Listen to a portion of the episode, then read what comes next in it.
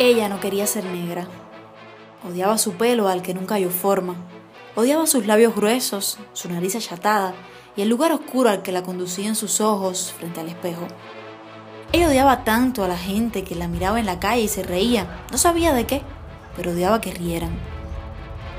Miraba su piel y la odiaba. Cada noche se restregaba con fuerza bajo la ducha, pero el ébano lucía más reluciente.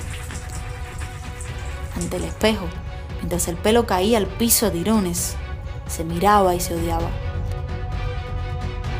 Quería un milagro, volver a nacer en otra piel, en otro cuerpo, en otra vida.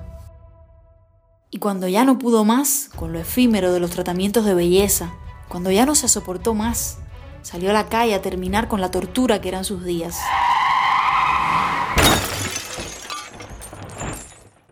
Primero llegó el estruendo y después, al fin, el alivio de no sentirse observada por aquel niño, ese que desde que la vio, la amó.